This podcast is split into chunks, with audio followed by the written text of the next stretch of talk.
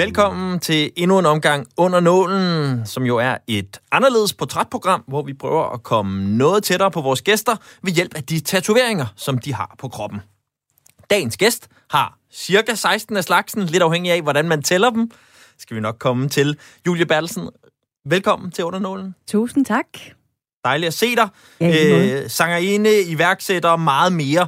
Det øh, er jeg sikker på, at vi også lige øh, får en chance for at komme lidt omkring, øh, yes. hvad det er, du, øh, du bedriver tiden med i de her dage. Men inden ja. vi sådan øh, går i gang med at få beskrevet lidt mere om dig, øh, så lad os starte med det, det hele handler om i det her program, nemlig tatoveringerne. Og din første tatovering. Hvornår får du den? Ja, jamen, øh, den får jeg faktisk i en alder af 17. Og det, det er jo et stykke tid siden, må man sige. Og så, altså, eller, så har jeg ikke sagt for meget. Det er lidt et stykke tid siden. Og jeg kan faktisk ikke huske, om, om der dengang var samme slags regler, men jeg, det var i hvert fald sådan noget med, at jeg spurgte ikke om, om lov, både stadig hjemme, ikke?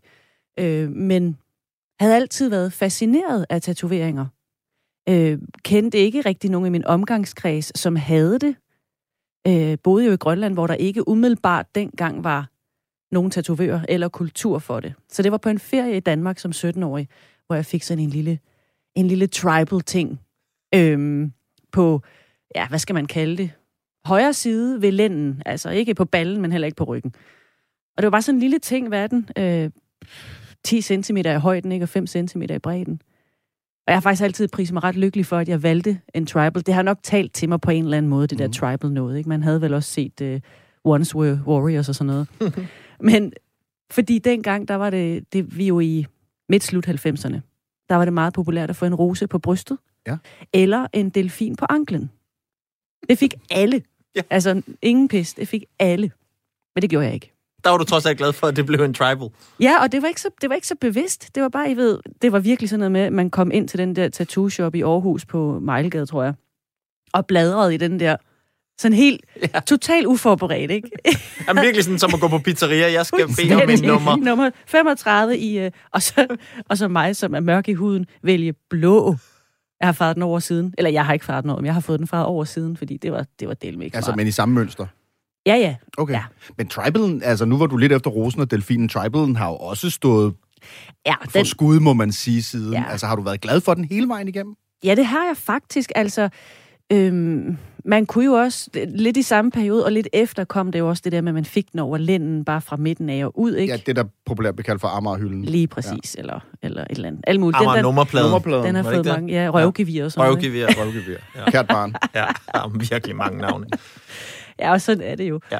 Øhm, altså, tværtimod, så... Nej, jeg har altid været glad for den, og, og det, som det gjorde, det var jo bare lidt, at jeg tænkte, det, det, det skal der bare mere af. Okay. Jeg var så lidt låst i den jo. Altså, da vi skulle arbejde videre på den, måtte vi jo blive i samme system, så at sige. Ikke? Det var lidt svært måske at skulle prøve at lave noget helt andet fra den der i bunden. Ikke? Ja, ja, man kunne ikke lige pludselig lave øh, japanske blomster og nej, sådan noget og sammen med den der henover, tribal. Nej. Once you go tribal. Ja. Altså, den er bare... det svært, så skal man starte et andet sted på kroppen. Men, Nå. hva, Ja. men Julie, altså, øh, det der med, at du alligevel vælger den, og at du vil have en tatovering som 17-årig, Ja. Øh, også fordi, altså, hvad jeg ellers lige sådan, øh, både ved om dig og har kunne læse op om dig, så du er jo ikke sådan en kæmpe rebel, og egentlig, øh, som jeg kan se, sådan kørt øh, sådan en, en meget flittig, både øh, sportsudøver Ja. og måske også øh, skolepige. Øh, hvor, Ja. hvor, hvor kom det der med at skulle have en tatovering fra, tror du? Det kan godt være, at det faktisk var den der lille rebelske side, der så havde brug for et eller andet. Fordi det er rigtigt nok. Øhm, jeg har ifølge både mig selv og min mor, skal man sige, at mødre glemmer jo med tiden, men jeg har, jeg har været et nemt barn. Også som teenager, men det er jo klart, altså jeg havde fra jeg var 11 til jeg var 20 øh, min langrendsport. Kom på juniorlandsholdet, talenthold først, og juniorlandshold, som jeg var i seks år. Ikke? Så det var ikke, det var ikke fest og ballade og i gang med alt det der. Ikke? Øhm, jeg havde selvfølgelig så til gengæld, så havde jeg så nogle små perioder med, nej, men så røg jeg nogle cigaretter. Fordi det, det kan hun fandme ikke. Så må, så, så mm. mit forsøg på at være lidt rebelsk, tror jeg, ikke? Ja. Det er altså hængt ved, desværre. Sådan er det jo. Øhm, altså cigaretterne. Øhm, og så det her med tatoveringen, også fordi, at igen, det var ikke noget, jeg skulle snakke med dem om, eller spørge om lov om. Det gjorde jeg bare. Og det faldt bestemt ikke i særlig øh, gode, hvad hedder sådan noget? God jord. God jord, tak skal du have. Vi kan jo lige høre, hvad mor siger, hjem. når jeg øh, har sat nogle flere ord på dig, øh, Julie. Du dukkede op på min tv-skærm, kan jeg huske, som mm. en syngende skønhed Mm. i øh, starten af nullerne. Var det i 02, Ja, det var i 02, ja. hvor du tabte til øh, Jon, Ja, kendt som Jon fra Popstars, stadigvæk.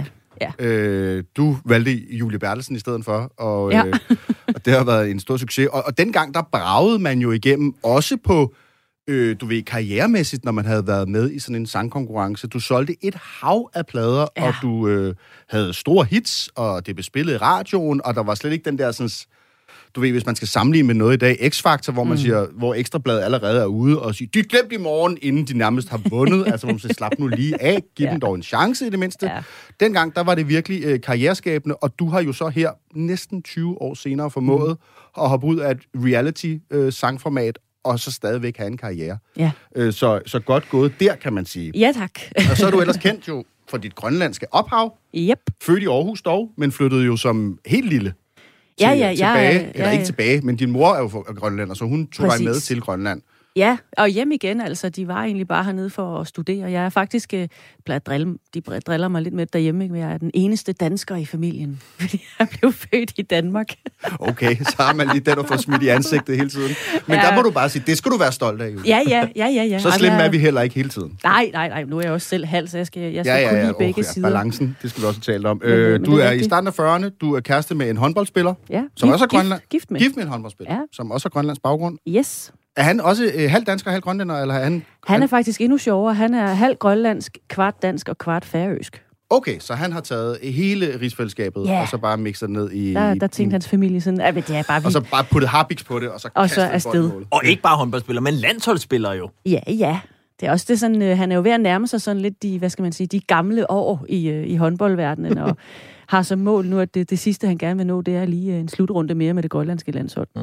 Men altså, lurer mig, om han ikke også kommer til at træne dem en dag eller et eller andet. Hvis han har passion, altså, mange fortsætter jo som træner i Danmark eksempelvis, eller går videre med et eller andet inden for håndbolden. Det, det har han sådan set ikke tænkt sig. Kun hvis det har noget med det grønlandske at gøre. Okay. Er, er håndbold stort i Grønland? Ja. Kæmpe. Ja. Jamen, ligesom i Danmark? Det er Eller- Hvis ikke nærmest større, men jeg ved Større? ikke, og min, min fordom siger mig, at det er meget koldt meget af tiden, og det foregår ind i en, i en dejlig varm hal. i hallen. Ja, Ja. det, det gør det. Det Ej, må er have noget rigtigt. forklaringen. Det er større end skisporten også, og det, det siger Okay. altså ikke øh, så lidt.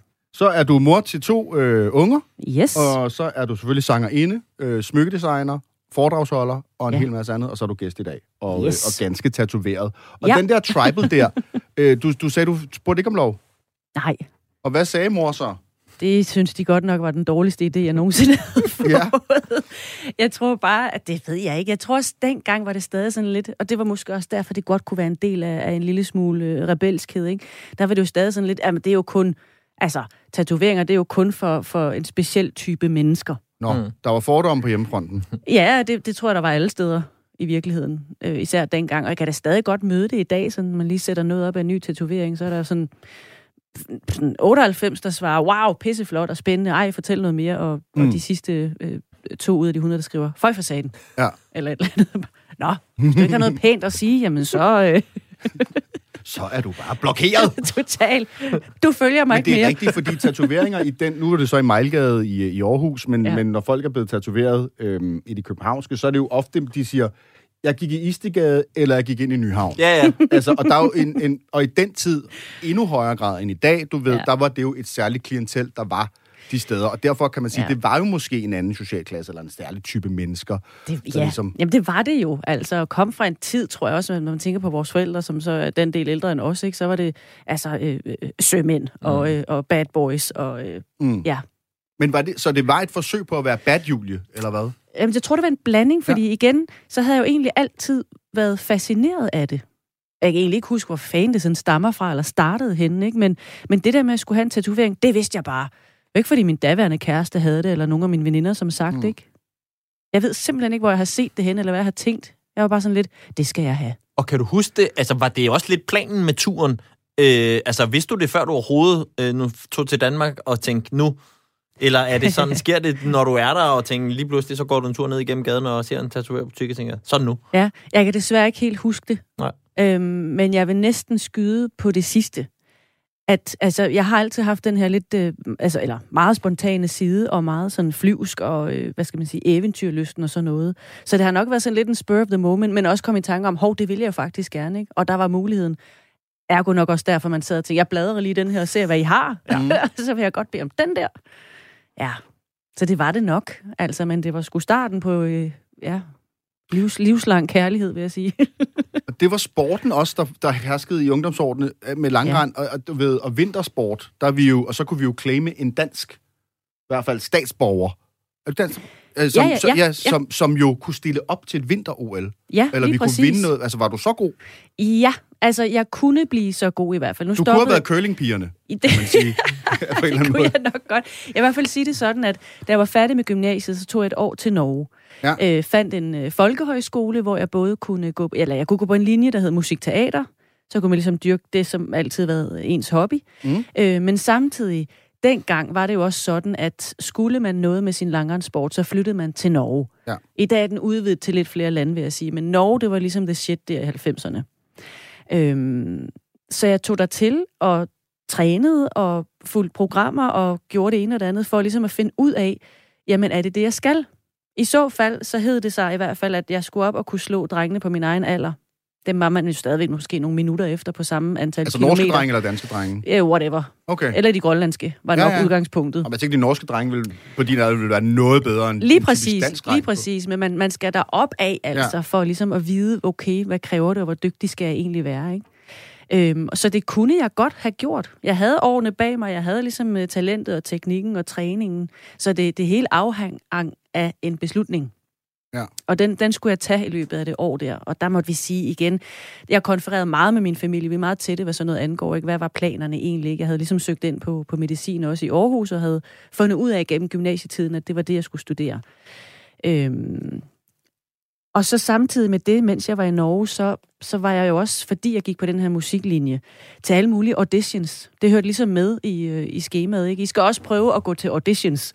Hvilket jo endte med, at jeg kom ind på en skole i Liverpool, der hed Liverpool Institute of Performing Arts. Ja. På linjen Singing and Performance, push it nok. Mm. Jeg søgte på musical-linjen, fordi det var det, der var inde. og jeg, jeg var overhovedet ikke til musical, men det var det eneste, vi lavede på den skole. Og sjovt. den der musiklinje. Gud, hvor sang jeg mange musical-sange. Og så kom jeg jo ind til den der audition, og havde en musical-sang med, og så sagde hun, "Nå, men du har også en anden sang med.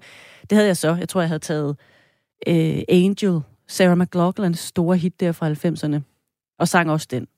Og så fik jeg jo at vide, du kommer ikke ind på musical, du kommer ind på singing and performance. Okay. Så der havde jeg jo også en treårig øh, bacheloruddannelse liggende, hvis det var, ikke? Så jeg stod jo pludselig med, Hvordan kan man stå så meget på langrand og stadigvæk dyrke? Altså, fordi man, det er jo ting, man skal øve sig på. Altså, Ja. var du meget... Altså, var du et meget travlt ungt menneske, eller... ja, og ambitiøs og Ja. disciplineret og målrettet og sådan noget. Det, den, den har jeg altid Hvor haft det med blevet mig. af? Nej. Ja, lige præcis. Hvad fanden skete der med det? Men hvor kom ja. det fra, Julie? Ja. Er det, er, det, er det måden, som øh, dine forældre også har kørt deres liv på? Er det også sådan meget disciplineret og målrettet, eller hvor, hvor, hvor, hvor, Ja, hvor det- kommer det, det- der i dig fra? Jeg tror, altså, der er ingen tvivl om, det ligger i opdragelsen. Det, jeg, kan, jeg husker meget tydeligt, at det var meget sådan, øh, skolen og uddannelsen er det vigtigste. Mm. Det kan de så stadig vente på, kan man sige. Noget aldrig ligesom at få mig en uddannelse. Det var det vigtigste 100 procent. Så støttede de også op om, øh, om idrætten selvfølgelig. Min mor var selv tidligere øh, super langrendsløber okay. Og super sportspige og sådan noget. Ikke? Så den, den var hun ligesom med på. Så var der mine fædre, kan jeg jo lige så godt sige. Mit, mit øh, danske ophav. Øh, min far, øh, danske far, som øh, er min biologiske far, som gik bort sidste år, er jo også sanger og countrymusiker. Og min grønlandske far, som jeg vokset op med og adopteret af, var også musiker. Mm. Så at jeg havde den hobbyting, blev jo egentlig også supportet op omkring. Ja. Der var min mor ikke helt tryg. Hun synes ikke, det var nok ikke den bedste vej at vælge. Hun kunne bedre lide, hun kunne bedre lide medicin og, øh, og idræt. Ja, og sport. Ja. Det, det, altså, nu er jeg selv mor, jeg kan da godt forstå det, ikke? Ja. Men jeg vil sige, det der drive der, det, det har vi alle sammen, kvinderne i min familie. Altså både min søster og min mor og sådan noget, så det kommer slet ikke fra fremmede. Overhovedet. Og hvis vi så springer til, altså at du går fra som 17-årig Mm. og får lavet den her tribal nede på øh, lænden slash øverste af ballen, Ja. eller hvor den nu øh, sidder. Øhm, hvornår er det så næste gang, du beslutter dig for at sige, nu, nu skal da have noget, noget mere blæk under huden? Ja, jamen øhm, der er jeg jo så flyttet til øh, Aarhus for at studere, men jeg tror faktisk, jeg har rykket videre til København der, for jeg er 22, så jeg har nok fået den et eller andet sted øh, før Popstars, for det kom det er lige omkring, ikke? Ja, det, jeg var nemlig 22, da jeg var med i Popstars. Ikke? Noget at blive okay. 23, da det begyndte i fjernsynet, og ligesom ja. sluttede, og så satte det hele i gang. Øh, så lige der omkring, hvor at jeg øh, fik øh, tegnet den op, hvor hun øh, tegnede. Jeg var over hos øh, Lis, over i Fjolstræde. Ja. Og øh, så tegnede hun op, og, og startede med noget meget stort og kompliceret, og det var jeg så ikke helt klar til. Og så viskede hun det ud, og så lavede hun noget, som i den her tribal-form gik videre fra den, jeg havde, og gik op og formede øh, det, der lignede, hvad skal man sige, kunstnerisk set, tre store hjerter. Mm, okay. Og tænker, det kan jeg godt lide. Det kan være for min søster, mig og min bror. Mm. Så allerede der altså har jeg haft sådan en tilgang til, at, at de her tatoveringer må altså gerne betyde noget ekstra. Der må gerne være et lidt dybere lag, end bare, at jeg har fået en eller anden tus, fordi det skulle jeg bare have. Det var lidt med den første jo, ikke? Ja. Så allerede der omkring tænker jeg, det skal betyde noget, det skal gøre noget. Og så skete der jo noget, når hun tegnede om og om og om igen, og pludselig så kunne jeg se, okay, det ligner tre store hjerter, det kan jeg godt lide. Og hvor er vi i størrelse og placering helt præcis? Ja, jamen der bygger vi jo op fra den der lille sag, jeg har på linden, og øh, går vel bruh, det, i hvert fald lidt over oh. halvvejs op på ryggen, ikke? Okay. Så den har sådan de tre hjerter, der former sig op.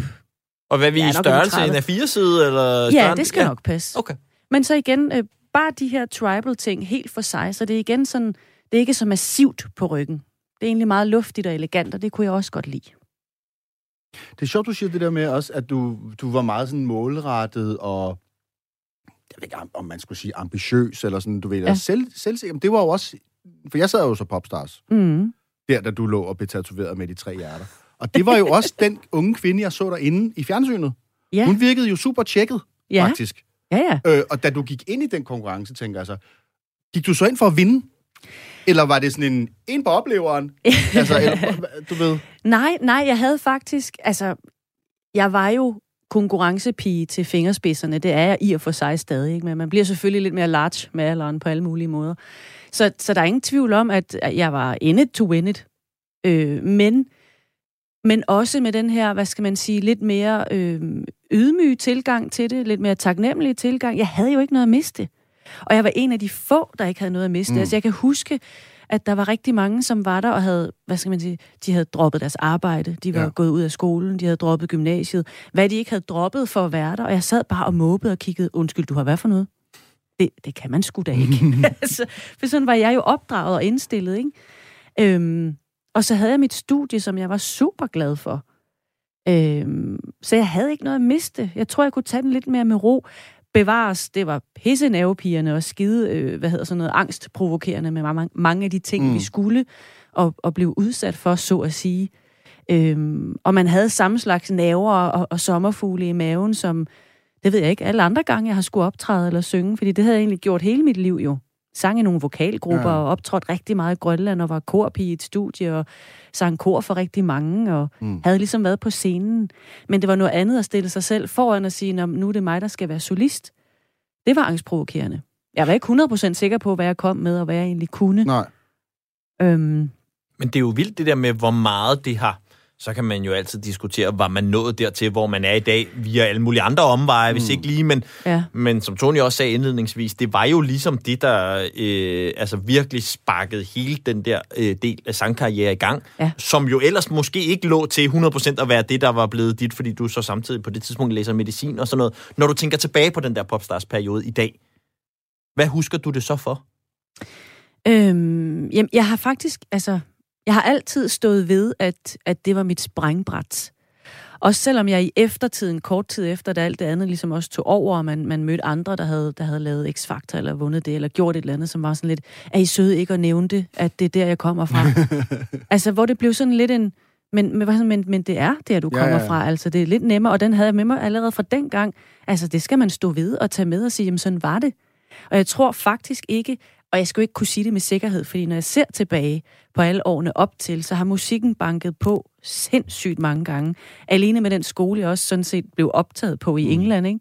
hvor musikken var sådan lidt, hey, kom her, se, døren er åben, du skal prøve at gå den her vej. Og man sagde, nej, det skal jeg ikke, fordi jeg skal øh, en anden vej. Mm. og jeg prøvede hele tiden sådan at udstikke min vej, men det blev sådan set ved med at presse sig på. Men Popstars var et aktivt valg, fordi året før havde de jo fundet uh, IQ. Og der var, der var det første gang, de lavede Popstars. Mm. Og det var jo kæmpe, kæmpe slået ja. op. Ikke? Ja, ja. Og jeg ringede til min, min bedste veninde Nina, øhm, som jeg jo ikke havde med på scenen til Melodi Grand Prix i 19. Vi har sunget ja, sammen, ja. siden vi var 16 og 18, ikke? Og hun studerede i København, jeg studerede i Aarhus. Og hey, har du set det der? Det er jo helt vildt. Og hun sådan, ja mand, fedt. Og sådan, det er det, vi skal. Det er fandme det, vi skal. og så til vores held, så var der audition i København den 8. juni. Jeg kan kun huske det, fordi at jeg har fødselsdag den 7. Så sagde jeg, det er fedt, jeg kommer over. Så fejrer vi min fødselsdag den 7. Nu skal I tænke på, at sporten er lagt på hylden, ikke? Ja, ja, ja, jeg tager ja. revanche for mange års medicinstudiet, næstformand i festforeningen. Der skal ja, høvles nogle shots. Oh yes. Rigtig mange forfærdelige, skrækkelige tequila shots. Mm. Øhm, så vi fejrer min fødselsdag og skal til audition lørdag den 8. men sover over os. Okay. Selvfølgelig. Og så vågner hun op sådan, "Am, for, fuck, total stress først, ikke? Og så hende. Så sagde hun, prøv at høre, nej, prøv, det var ikke os alligevel, altså. Det, jeg gider det ikke, og du vil overhovedet ikke have tålmodighed til de andre, hvis de er bare lidt tonedøve. så lidt, "Ja, okay, you got a point. Nina var sådan en, der skulle øve sig lang tid på at, at træne sit gehør, hvor jeg, jeg havde det helt mm. naturligt fra starten af, så når vi sang sammen, var jeg aldrig solist. Jeg havde understemmer og overstemmer, vi havde sådan nogle tegn til, når hun lå sådan lige under tonen, eller lige over, så kunne jeg signalere sådan en trøffel, Ja. betydende, du lægger under, du skal op. Mm. Eller sådan sammenpresset citron, jeg holdt mellem mine hænder, så vidste hun, at hun lå lidt over tonen, og skulle Mm. prøve at styre den lidt ned. du havde overhovedet ikke tålmodighed til den slags. Det er ligesom, når jeg laver den her til, med lynlås hen over munden til Tony. Ja. Ja. Så tænker jeg, åbn munden, tal videre. Ja, sig noget mere. Sig noget mere.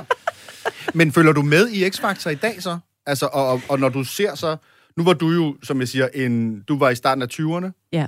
Øh, du virkede sådan rimelig i kontrol, i hvert fald det, man så ind i fjernsynet. Der Ja. har selvfølgelig været nerver i, og i maven og alt muligt. Ja, ja, men ja, der var mere ro på. Øh, ja. og nu ser vi sådan nogle, du ved, 15-årige, øh, Uha, ja. 17-årige øh, i, i fjernsynet, hvor de stopper med at synge midt i det hele. Og sådan. Hvad tænker du, når du sidder og ser X-Factor? Oh. Altså, du ser altså, Altså- det jo med nogle andre øjne, end jeg gør. Ja, ja, det gør jeg måske. Altså, jeg, jeg, jeg ser det ikke slavisk hvert år og hver fredag. Det Nej. kan ikke lade sig gøre. Man er ude og jobbe eller spille eller gøre Ja, ja, ja, et eller andet. Ikke? Men man kan jo ikke undgå at høre om det, og så øh, kan man sige, jeg bliver hurtigt midt af al den dækning, der er på det med, med drama og overskrifter og sådan Mm. noget, som jo sikkert var det samme dengang jeg var med, bare i en anden tid. Mm. Øhm, men jeg ser det, og jeg, jeg, altså, jeg har altid haft det sådan lidt, især de sidste 10 år, øhm, at, at det både er, er synd og forfærdeligt, at det er blevet så fastfood-agtigt, ikke? At de ikke øh, egentlig får den der reelle chance, og, og lang tid før det øhm, havde jeg også sådan nogle, nogle samarbejder med nogle af dem, der var kommet ud af det, og dem, der havde vundet det, som vidste, at jamen, jeg har et år, så kommer næste X-Factor, Ja. næste Ja, vinder, og så skal jeg knokle på andre måder, eller gøre noget andet, ikke? Den har jo ikke vist sig som sådan at holde folk fremme på samme måde, som det gjorde for os dengang. Mm. Så min tanke er altid lidt, hvad gør de med dem? Hvem passer på dem? Hvem siger noget? Hvem gør noget? For der må jeg altså indrømme, jeg synes del med, vi, vi var godt beskyttet dengang. Der var rigtig mange omkring os hele tiden til at forklare, Ja, ja. hvad kan der ske? Hvad Der kommer var der, til at også et ske? helt andet, øh, eller et, et, et meget mindre tryk. Ja, Fordi der var jo ikke sociale medier på den måde, som der er i nej, dag. det var der Så nemlig man ikke. skulle jo ikke forholde sig til, hvad fru Olsen, herr Nielsen og alle mulige tosser ude på synes om en, og om man havde en pæl kjole på, eller om Ja. ens hår sad godt, eller om det var en god sang, eller om de kendte sangen, eller Ja. altså... Det er helt uendeligt, vildt, ikke? altså. Men så synes jeg jo, det er interessant det der med, at man kan sige, at trykket var mindre, sociale medier og sådan noget. Ja. Øhm, og du var lidt ældre end måske nogle af de andre Du deltagere. har jo og næsten også, været i den gamle kategori. Ja, men jeg var nogle af de ældste. Det var jeg. og, og, og i kontrol, i, når vi sad og fulgte med i konkurrencen. Men så kan jeg jo så øh, også have læst mig til, at så cirka et år efter, ja. at du kommer ud og bliver nummer to i Popstars, så mister du faktisk kontrollen i det. Ja, Altså, og så hvis, jeg, hvis det er rigtigt, altså sådan bliver ramt af, af stress i det, og ja. har en ubehagelig oplevelse på en scene og sådan noget. Hvad er det så, der ja. sker der? Det kunne næsten ikke have været sket på en værre måde. Jamen rigtigt? altså, vi er, vi er, nok, øh, vi er nok to år inde i processen. Mellem et og to år. Og der skal man tænke på, at jeg kommer jo fra, fra den, jeg er. Det der med at lære, hvordan man skal være eller arbejde i alt det her, det tager altså rigtig, rigtig mange år. Man skal lære at være en, en offentlig kendt person. Man skal lære at være en popstjerne. Man skal lære at, at optræde og holde koncerter og lave plader og øh, forholde sig til, til presse. Og alt det der arbejde, der ligger i det, som tit er hvad skal man sige, fremstillet meget glamourøst, mm. eller netop de her unge øh, piger og drenge tænker, ah, det er bare stjernelivet, ikke? Og bevares, det Det er det også.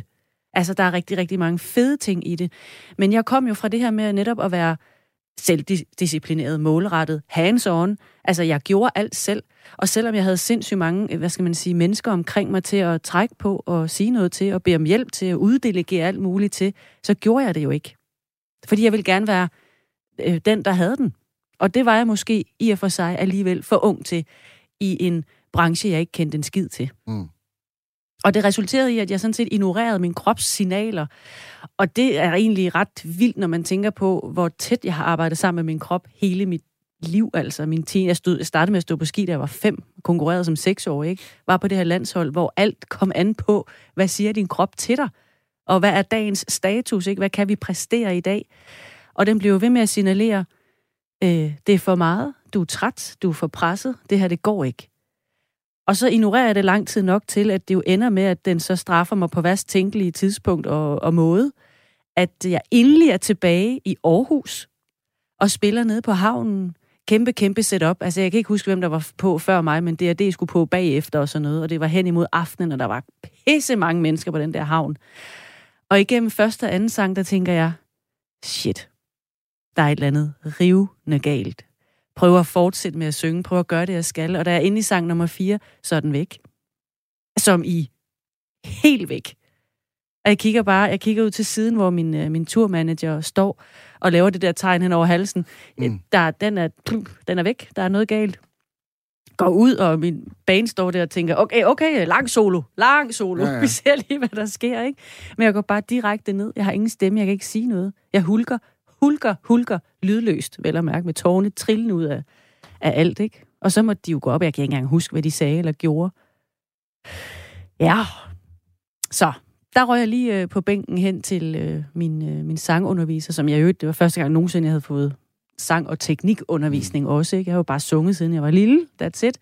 Og det er jo også klart, at alt det her med, hvordan det vil være det samme som at træne til et maraton. Man går ikke bare til den mm. og løber på dagen og siger, mm. det kan jeg godt. Nej, nej. Altså, man er rimelig død efter 10 km, kan jeg hilse Du må lige tage mig med i det der med, du siger, først siger du, du kan godt mærke under de første par sange, at den er gal. Hvad er det, du kan mærke? Jamen, jeg kan ikke synge, som jeg plejer. Altså, jeg har ikke stemmen, og det er som om, at de, jeg starter med første sang, og så er sådan lidt, okay, okay, man er vel lidt slidt eller træt ja, eller sådan mm. noget, ikke? Og så bliver den bare mindre og mindre og mindre, altså forsvinder mere og mere. Og jeg kan ikke gøre noget. Jeg har ikke noget skub med eller pres med. Og er det psyk- psykisk eller er det fysisk blokade? Det er fysisk. Ja. Det viser sig så også, at, fordi jeg får jo så tjekket, altså hende min sanglærer tjekker ligesom min krop og min stemme og siger også, at hvad har du i øh, udsigterne de næste par måneder? Bare, jeg havde en grønlandstur. Mm. For helvede. Jeg havde en grønlandstur. Noget af det største og vigtigste for mig på det tidspunkt, ikke? Så jeg, det kan du ikke. Nå, og så afsted til lægen, sagde hun. Og så havde jeg faktisk uh, to sådan nogle slitageknuder på stemmelæberne, som heldigvis ikke skulle opereres væk eller noget. Det skulle bare have pause. Skal man så være stille, eller? Ja, man skal være... Ja, altså, så, stille som muligt. Skriv på, et, skriv på, på et stykke papir. Snak stille og roligt. I hvert fald ikke... Jeg kunne godt snakke, jeg skulle bare ikke anstrenge okay. eller presse på, ikke? Så der, der måtte jeg tage i hvert fald tre måneder ud, kan jeg huske. Og hvordan havde du det på det der tidspunkt med at aflyse den der grønlandstur? Af helvede til. Altså, det var det største nederlag, øh, fiaskoagtige følelse for mig. Og det er også lidt det der med, når man er vant til at præstere. Altså, det er jo klart, når jeg har, når jeg er gået efter øh, øh, at vinde hele tiden i langrensporten, jeg er gået efter de høje karakterer, så jeg kunne komme ind på medicinstudiet. Ikke? Man har hele tiden haft sådan nogle mål og målrettighed og disciplin, og må jeg desværre indrømme også en vis, for, en vis mængde perfektionisme og ekstremt høje krav til mig selv. Nogle af de, hvad skal man sige, issues, jeg har haft, som jeg skulle arbejde med her som voksen. Ikke? Øhm, alt det på det tidspunkt var stadigvæk bare på sit højeste og, og nyt og sprødt, ikke? Og her var man, og der var så mange forventninger til en, sikkert min egne mest af alt, ikke?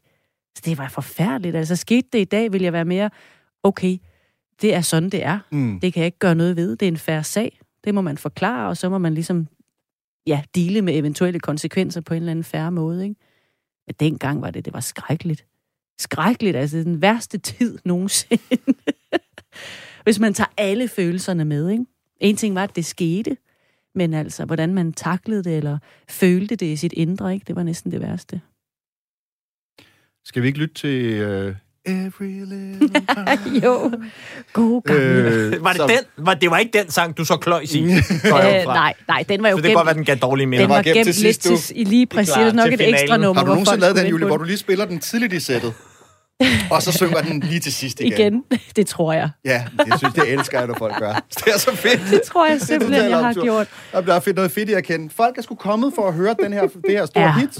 Og det er tidligt i min karriere. Jeg har ikke så mange andre hits endnu. Det er jo fair nok. Man har måske ikke engang lavet en hel ja, ja, plade. men det er Så tager vi den da et par gange. Præcis, og første tur tog man også øh, covernumre ind, ikke? Ja, altså, ja. Man, kan ikke, man kan ikke spille de 75 minutter på de store scener med kun de der 11-12 numre fra pladen. Det kan man ikke, så...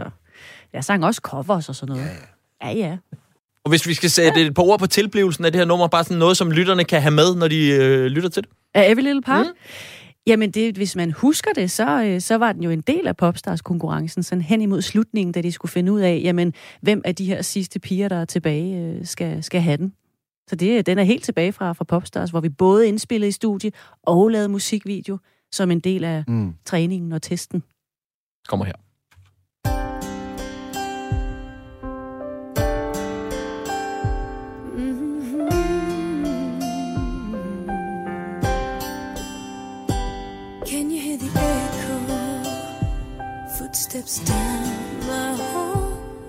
Such lonely. As they're walking away, the man in the mirror looks tired and worn. Another vu day. When your heart is torn, I'm in this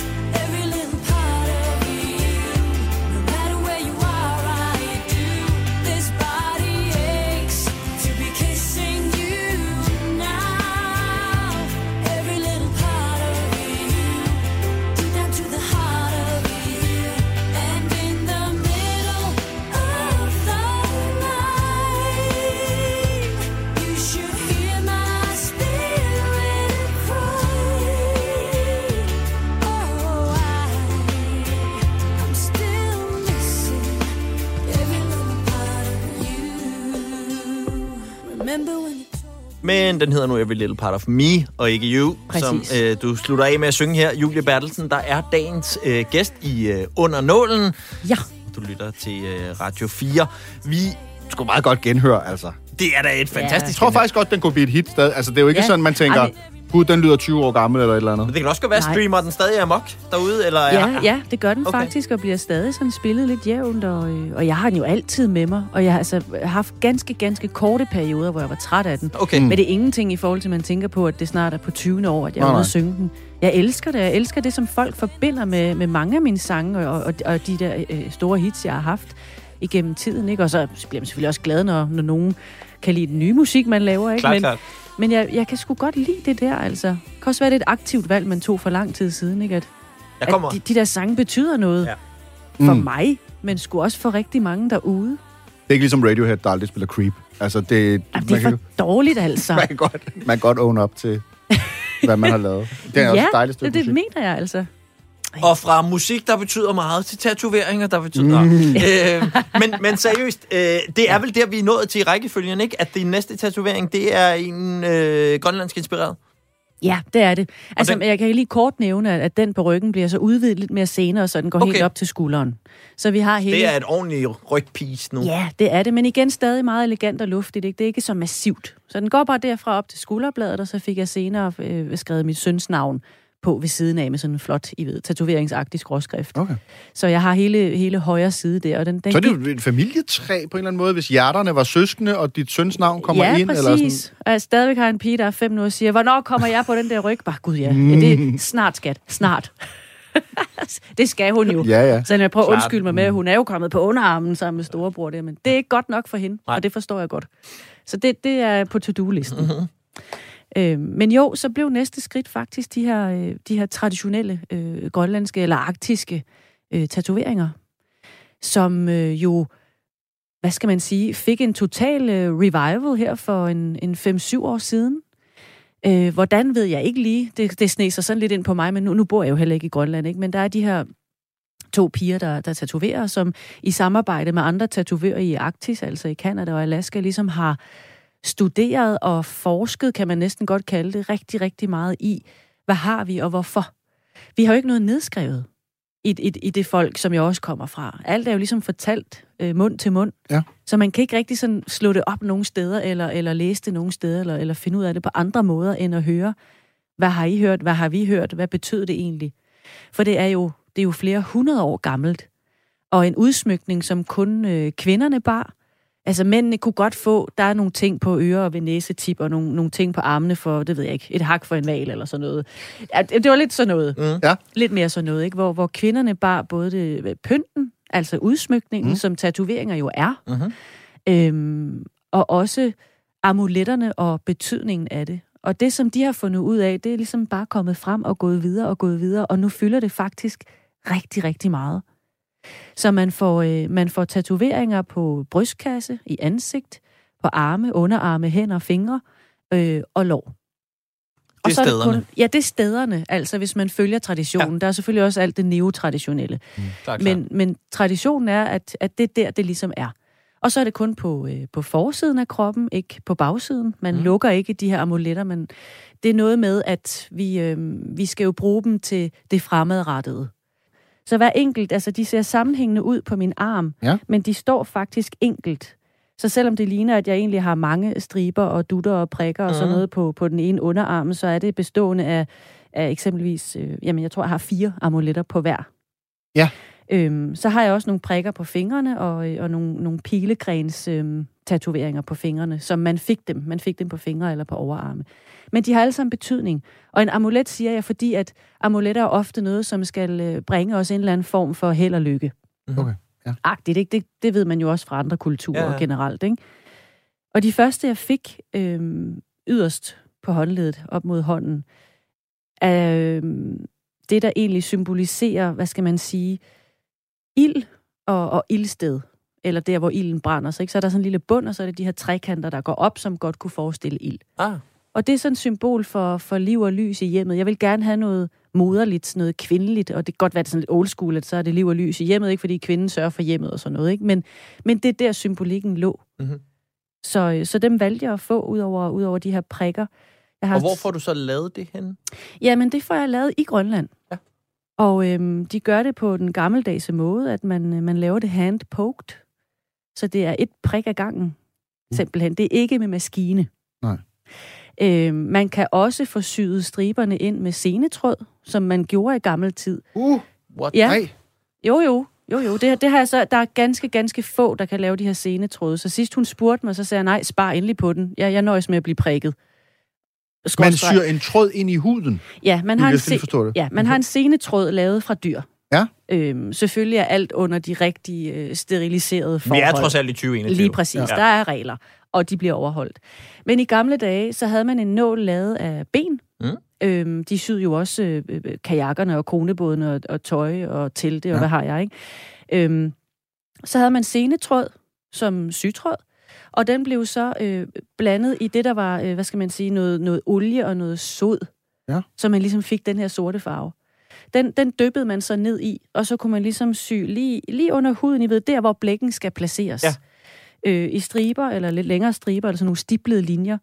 Så ind med den, og så kører tråden igennem. Så det stykke, man havde fået nålen igennem på huden, blev jo så farvet med en stribe af det her øh, sorte farve. Okay, nå, så tråden skulle ikke blive siddende. Nej, nej. Okay. Det er simpelthen bare for at få farven Få farven derind. derind. Ja, Ja. ja, okay, modtaget. Mm. Øhm, og det gør de stadigvæk også, øh, hvis Wow. man vil det. Ja. Jeg har et par veninder, som, som har fået lavet deres med, med senetråd. Men jeg elsker det her spirituelle og åndelige. Øhm, jeg dyrker det rigtig meget, også i mit smykkedesign. Altså det her med, hvad ædelsten kan, hvad de kommer med af energier og sådan noget. Der er sådan meget Så over det er, i ikke, den boldgade, ikke? altså, det er både noget, der forbinder dig til din arv og Grønland, men Ja. det er også fordi, du tror på, Altså, tror du bogstaveligt på, at der kommer ånd gennem de små huller? Ja, det tror jeg ja. på. Ja, og, og alle mulige andre måder sikkert også. Ikke? Men altså, jeg, jeg er rigtig stolt af at have dem her og vise, øh, hvad vi oprindeligt kommer fra. Jeg tror også, det er lidt det, altså, hvad er ens rødder egentlig? Ikke? Hvor langt tilbage det går. Noget, som vi er blevet opmærksom på på ny i Grønland blandt, blandt unge mennesker og voksne mennesker. Ikke? Øh, der er den ældre generation slet ikke med, fordi de, de er fra den meget, hvad skal man sige, øh, øh, kristne, øh, mere øh, gamle måde at tænke på, ikke? hvor at man var kommet væk fra det, man engang var. Ja. Så det, man er begyndt på nu, det er simpelthen at, at, at, at lave en kombination af de her ting. Vi ved godt, hvad vi har været igennem alle de her år, men hvad kom vi oprindeligt fra? Mm. Hvad var det for noget, vi havde? Ikke? Hvorfor har de her kvinder på de her forskellige billeder, de her tatoveringer? Hvad betyder det? Og den, den forskning og oplysning har jeg øh, især været, hvad skal man sige, meget fascineret af. Og så elsker jeg bare, altså man sådan på gammel vis, jeg har en amulet for min søns overlevelse, jeg har en amulet for min datters overlevelse. Øh, Altså sådan en livsforsikring, Agtigt, tatovering. ja. ja, sådan noget med, at nu, nu bærer jeg den her, Nu får jeg helt For dårlig ligesom- samvittighed over, at...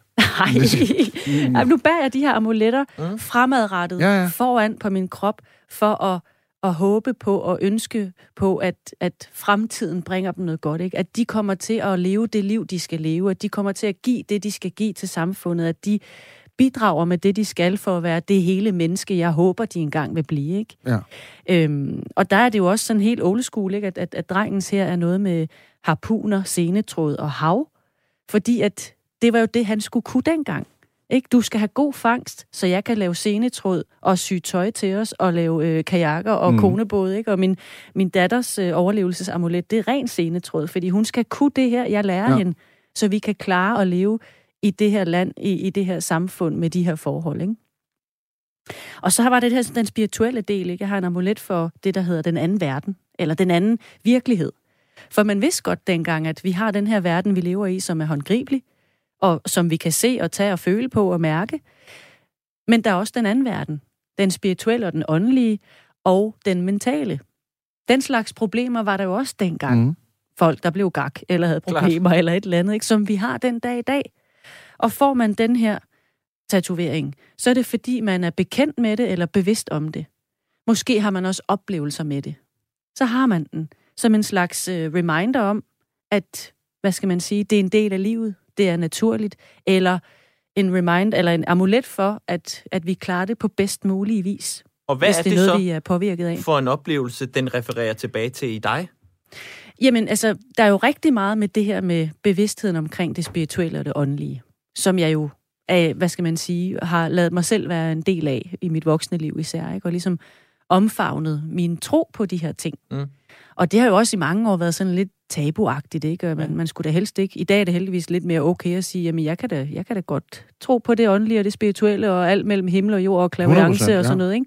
Det kunne man ikke rigtig for 10 år Ej, der siden. har hvor man været en lang periode, hvor man tænkte sådan et, hun lyder dum. Lige præcis, eller skængerne skør kugle, hende der, ikke? Skør. Ja.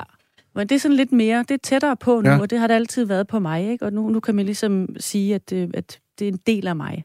De er, jeg synes, de er vildt flotte. Jamen, Og de jeg er synes faktisk- sindssygt flotte, ja. Og jeg, jeg er jo øh, bestemt ikke fan af ansigtstatoveringer, men du ved, jeg synes bare, at når man har set de der grønlandske kvinder, de har bare regnet den ud i forhold til sådan nogle mon- mumble rappers fra USA, der får de der vanvittigt grimme ting. Og så har de de der meget smukke, synes jeg, øh, streger jeg fra hagen, og, og jeg synes faktisk, det er helt vildt flot. Det er rigtig, rigtig flot. Det er, Men det, og er, det, du, er, du, øh, altså, er du stadig i overvejelse omkring, om du kunne finde på at få lavet i ansigtet ja, også? nej, nej, det er jeg ikke. Okay. Det kommer jeg ikke til. Det kommer jeg ikke til. Og hvad er det, der stopper dig, trods alt? Øhm, ja, det ved jeg ikke. Det, det er nok trods alt en eller anden, hvad skal man sige, øh, opdragelsesproces, Mm. mm. stopklods eller et eller andet, ikke? Øhm, jeg skal ikke, altså, jeg skal ikke afvise det 100 procent, ikke? Men det er bare, det er lige lidt mere, jeg ved det ikke, øhm, lidt mindre noget, jeg kan gøre noget ved, hvis jeg skulle fortryde. Mm. Ja, Det, at det tror jeg nu ikke. Hvis man gør det, så er Ja, man rimelig fast besluttet på, at det er det, man gør, ikke? Jeg tror bare, det er sådan den, den helt generelle, ej, der, det må jeg hellere vente med til, til så langt, som jeg overhovedet kan, ikke? men det er måske også noget med, når man skal rundt på landet senere, eller hvad? Altså, Jamen, det, det kunne jeg er det. forestille mig, og Jamen, så det- ligesom skulle forklare i, i, i, I et hver væk. et, på hver trinbræt, at Ja. jamen, det er fordi Grønland, og det er fordi... Og Ja. bla, altså, Ja, fordi det, det synes jeg allerede, jeg har skulle rimelig meget Ja, ja. Med, med de her, ikke? synes du, du skal forsvare det, eller forklare det? Jeg har skulle forsvare det en lille smule en enkelt gang, hvor at, øh, der, da det sådan blussede helt op, så blev det, så blev det pludselig taget op her i Danmark. Og altså bevares, der er der også nogen i Grønland, der synes, det er helt ude i hampen. Altså, det, det er ikke Mm. kun her-agtigt, ikke? Er Danmark en stopklods i forhold til, om, om, om Grønland og grønlændere kan finde tilbage til deres rødder? Mm, nej, ikke, ikke, nej, nej, det er det ikke. Ikke i dag. Altså, vi har hele vores forhistorie, og der har Danmark haft, øh, hvad skal man sige, øh, sin del af det. Ja. I forhold til at lave Grønland og grønlænder om. Ja, på godt og Men, ondt. men, ja, præcis, præcis. Men det var dengang. Altså nu om dagen, der er mange af os egentlig sådan meget enige om, at, at den ligger hos os.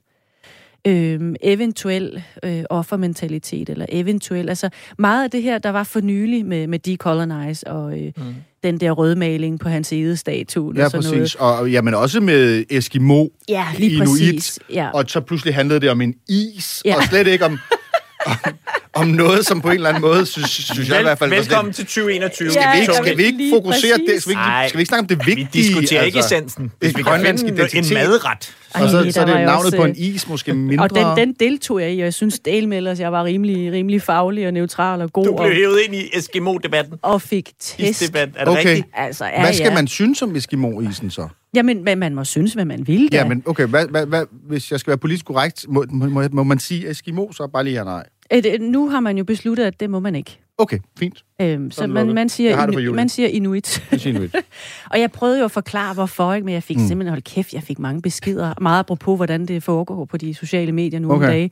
Altså med direkte racistiske, lede, forfærdelige beskeder, og blev tagget på sådan noget med øh, øh, der var sådan et billede af Eskimo-isen øh, på Instagram, og mit navn, der var tagget, og så, hold nu din kæft, øh, Julie Bertelsen.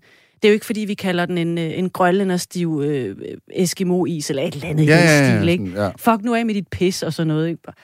Jeg sagde bare, hvorfor at nogen ønsker, at den ikke skal... Ej, men Jesus Christ. Hvad var det for nogle beskeder? Altså, hvad, hvad er det for nogle beskeder, de, som du får? Altså, sådan, ligesom, er der nogen, der går der på? Jamen, ja, det gør det altid, også selvom det er en lille bitte, bitte procentdel af alt det andet, man ellers får, ikke? For der var, der var rigtig mange øh, nogle dage efter fra, fra branchen og kollegaer og, og sådan bekendte, som skrev, ej, var det godt skrevet, tak, nu føler jeg mere, mig mere oplyst, og, og det, det hjalp rigtig meget. Skide godt, og stay strong og sådan noget, ikke? Fordi Mhm. du kunne godt se, at shit, der var, den blev delt, jeg ved fandme ikke, 150.000 gange, og der var 1.500 kommentarer, jeg tror, jeg nåede at svare på. Jeg brugte tre dage i døgndrift på at sige tak for din mening. Jeg forstår godt dit synspunkt, men, men det, jeg prøver at sige, det er... Eller mm. nogen skulle jeg svare, ja, altså, du må jo skrive, hvad du vil, men jeg, jeg vil bede dig om at læse mit indlæg, for det tror jeg ikke, du har. Nej.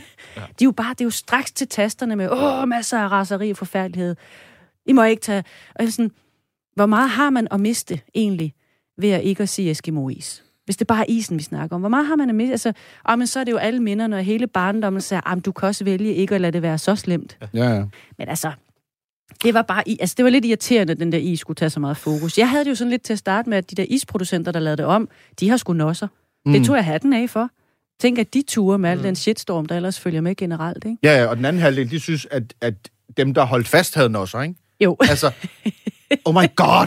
ja, men, men det var, det er, Men hvad hvad er. med, hvad med sådan næste gang, vi skal diskutere noget i forhold til Grønland? Fordi Grønland er jo super, du ved, geopolitisk uh, hotspot i forhold til Kvanefældet og alt det her. Der er alt muligt gang med ja. Rusland, USA, Danmark og ja. Grønland landene selv, som tænker. Ja. hey, skal vi ikke også være med til at bestemme? Ja. Vil du, gider du blande dig så?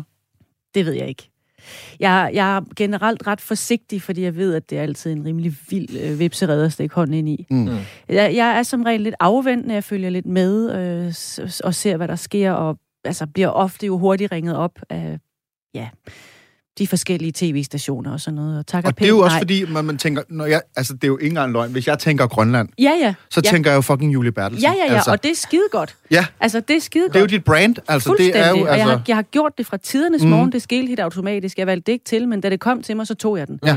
Fordi det gør jeg gerne, altså. Jeg er jo også der nu, hvor jeg, jeg gerne står på mål, både for Grønland og Danmark, altså.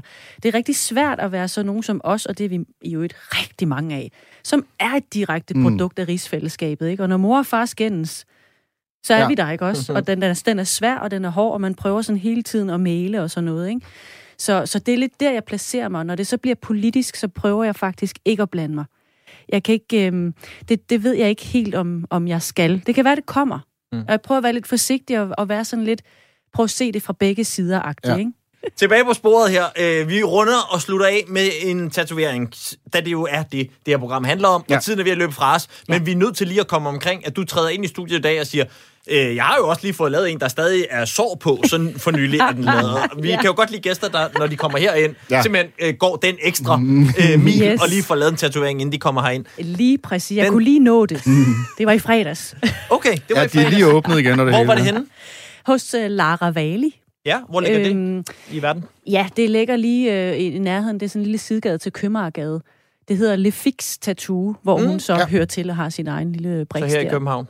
Men det er fordi, hun, øh, hun lavede den her anden en, jeg har på underarmen med, med evighedstegnet og mine børns navne og en fjer og sådan noget. Så jeg, jeg kan godt lide hendes, øh, hendes streg og mm. hendes øh, kunstneriske evner. Jeg havde for lang tid siden sendt det her sted med, at jeg vil altså gerne have mine, mine kraftdyr, min totempæl. Jeg synes også, det er stærkt, at du har tre spirit animals. Altså, hvor man Lige lidt, jeg, troede, præcis. jeg troede kun, man måtte have et. Men Kan man, du Nej, lige nej, nej, løfte op, så vi kan se den? Ja, man kan, man kan have alle dem, man vil, du. det, er, det er sådan nogle regler, jeg godt kan bruge. Okay, Ja. ja. så det er jo øh, sådan en eller anden form for... Det ligner næsten det hele er tegnet i en streg, i hvert fald hver dyr. Mm. Og så er det en isbjørn og Ulv. en ulv og en... Er det en ørn? Ja, Ja, ja. en havørn, hvis Havørn. være. Men det, de, er jo ikke, de er jo ikke udpenslet så meget. Det er netop bare sådan en fin streg, ikke? og de jordbundne dyr er forbundet. Og egentlig vil jeg jo gerne sådan helt uh, totempælagtigt have dem alle sammen forbundet. Ikke? Og vi prøvede mm. alt muligt med at få ørnen forbundet til dem også, men det, det blev bare ikke rigtig sådan helt. Så ved du hvad, vi gør det uden. Vi kan altid putte mere på.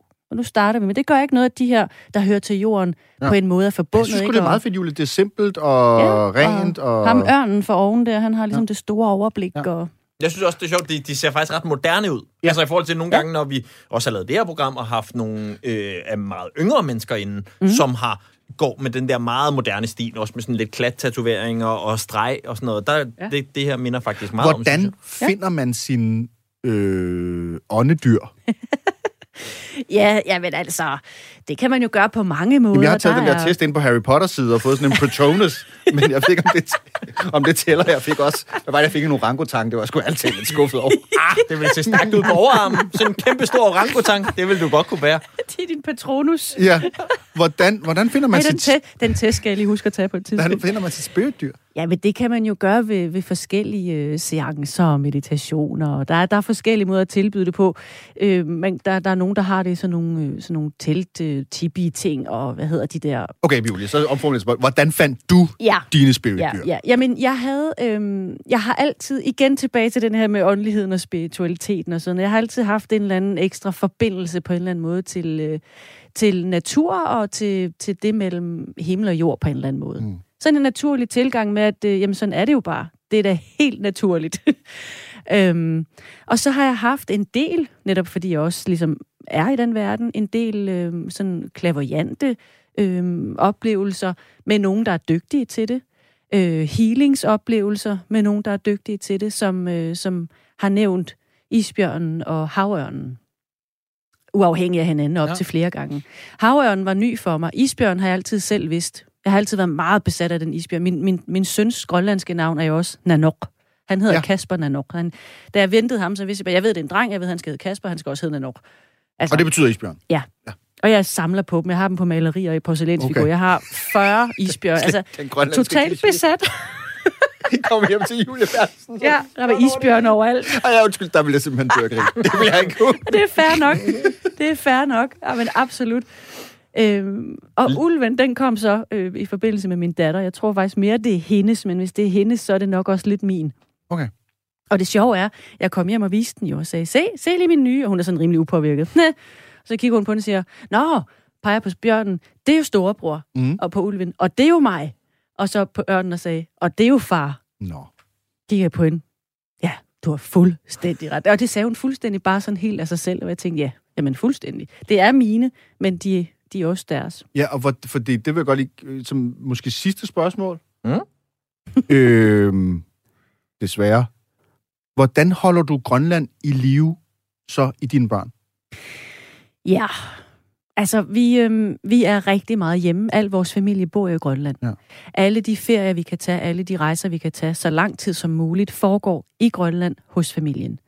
Og siden øh, vores søn eksempelvis var helt lille, har, har Grønland været hjem for ham. Når han tog derop, når vi tog der hjem, så var han hjemme. Ja, okay. Man kunne simpelthen mærke det på ham. Han var så også, øh, han var også dobbeltsproget som lille. Nu er vi der, hvor han taler dansk, men han forstår, når vi snakker grønlandsk til ham. Okay. Og Sia har så været lidt sværere at få det ind hos, fordi at alt omkring os er trods alt dansk, ikke? Og når vi prøvede, så kiggede hun på os og sagde, ej, lad være med at snakke øh, bla bla bla til mig. Nå, okay, bevar os. Ja. Men nu er hun begyndt lidt, vil I ikke nok lære mig, og hvordan siger man det? Og for, langt, eller for et stykke tid siden sagde hun, jeg flytter hjem til uh, Nuuk, når jeg er 20. Okay, okay. jamen Mhm. det, det gør du bare. Ja, jeg vil tættere på mormor og morfar og farfar Ja. ja. far og mor. Det er så fint, skat, det gør du bare. Tror du, de Så- kommer til det? Kunne du forestille dig, at øh, børnene vælger at bo en, en del af deres øh, lidt mere voksne liv i... Det kunne jeg godt forestille mig. Altså igen kommer det til at komme rigtig meget an på, øh, hvad de vælger af livsvej jo, ikke? Men jeg tror, de når det sammen med os. Altså, vi har da stadigvæk en drøm om at prøve at tage hjem og bo bare, bare et år. Altså, hverken øh, min mand eller jeg har, har boet i Grønland som fastboende på noget som helst tidspunkt i vores voksne liv. Så vi vil gerne have gjort det, mens børnene var små, for netop at give mm. dem Mhm. Grønland. Vi har så gjort det det bedste, vi kunne. Altså, vi, vi har det grønlandske derhjemme. Vi tager hjem så tit, vi kan til familierne. Vi prøver at snakke grønlandsk derhjemme, så de hører det, og ligesom har det et eller andet sted i ryggraden. Ikke? Øh, men vi kunne stadigvæk godt tænke os at prøve at, at tage hjem og bo. Det kan så ikke blive før omkring år 23. År 23. 2023. Jamen, de har en anden tidsregning i Grønland. Ja, det er nemlig rigtigt. Mm. Det er rigtigt. Den nye tid. Jamen så lad os slutte med det grønlandske sprog, Julie. Du er jo også øh, radiovært, øh, og har også arbejdet som radiovært. Ja. Så øh, jeg synes, øh, meget apropos, så øh, får du lov til at sige øh, tak for i dag. Du har lyttet til Under Nålen på Radio 4, eller noget i den stil på grønlandsk. Og så øh, slutter vi øh, programmet i dag, for vi er ved at løbe tør for tid. Det var en fornøjelse. Ja, jamen, Ja, ja, virkelig. det har været så hyggeligt. Jamen, så vil jeg sige, øh, Rakoesinga, qaaqquissinga quyanarlu tusarnaarissi tusarnaarparsi radio 4 eh, aalakaati tassiarlu under nålen tusarnaarsimavarsi quyanaq?